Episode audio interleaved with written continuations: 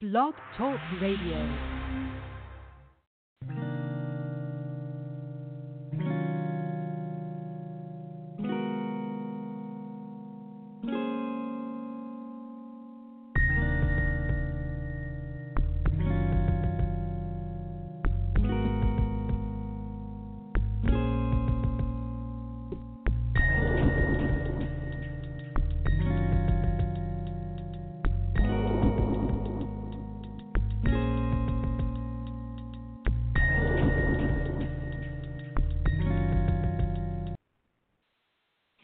Good morning, and welcome to another episode of the Sound Heart Radio.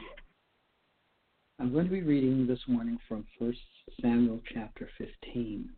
1 Samuel 15, beginning at verse 1. Samuel said to Saul, I am one of the Lord, I am the one the Lord sent to anoint you king over his people Israel. So listen now to the message from the Lord. This is what the Lord Almighty says I will punish the Amalekites for what they did to Israel when they waylaid them as they came up from Egypt. Now go, attack the Amalekites, and totally destroy everything that belongs to them. Do not spare them. Put to death men and women, children and infants, cattle and sheep, camels and donkeys. So Saul summoned the men and mustered them at Telaim, 200,000 foot soldiers and 10,000 men from Judah. Saul went to the city of Amalek and set an ambush in the ravine. Then he said to the Kenites, Go away, leave the Amalekites, so that I do not destroy you along with them.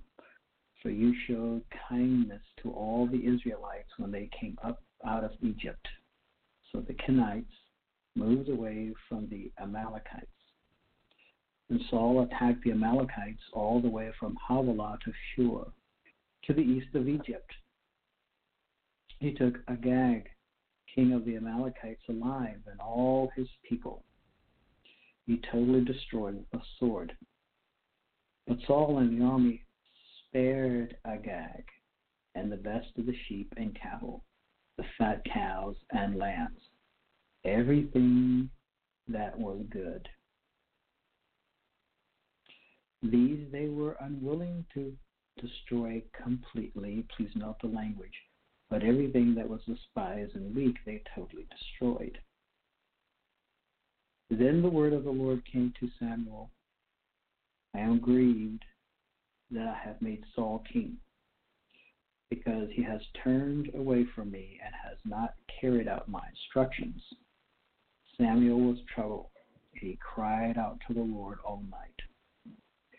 Early in the morning, Samuel got up and went to meet Saul, but he was told, Saul has gone to Carmel. There he has set up a monument in his own honor and has turned and gone on down to Gilgal. And that was verse 12. So I want to focus this morning on obedience and what the Bible states about obedience to the Lord. Indeed, what we see in Saul's case, and please keep in mind that Saul uh, is a type of the flesh. And we see in his life and in his actions that he did not obey the Lord. The command that he received from the Lord was very specific. God told him through Samuel exactly what he wanted him to do. And yet, Saul did not obey the word of God. What Saul did was to impose upon the revealed will of God an interpretation of God's will that he could follow or carry out that was comfortable with him. Saul did not want to do all that God asked. He only wanted to do God's will through his interpretation of the will of God. And so this is where the danger is, and this is where Saul went wrong. Imposing upon God's revealed will what he felt comfortable with doing. now, I want you to see how Saul distances himself from responsibility, from carrying out the will of God. When he is confronted by Samuel, this is what he says. So, in verse 10, we read, Then the word of the Lord came to Samuel I am grieved that I made Saul king because he has turned away from me and has not carried out my instructions. Samuel was troubled and cried out to the Lord all that night.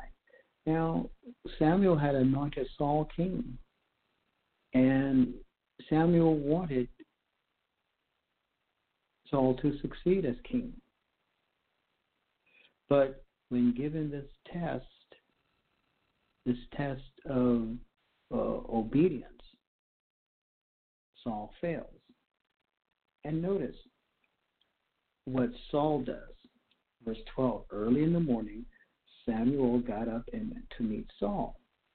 But he was told, Saul has gone to Carmel. There he has set up a monument in his own honor and has turned and gone on down to Gilgal. Gilgal is a very important uh, city for the people of God. Very important. I don't have time to go into the significance at this time, but uh, notice that uh, in verse 9 that Saul was un, was unwilling to destroy completely. He was unwilling to do God's will. And so notice what he does also in verse 12. He went and set up a monument in his own honor. You see what's going on here? Do you see why Saul is a type of the flesh?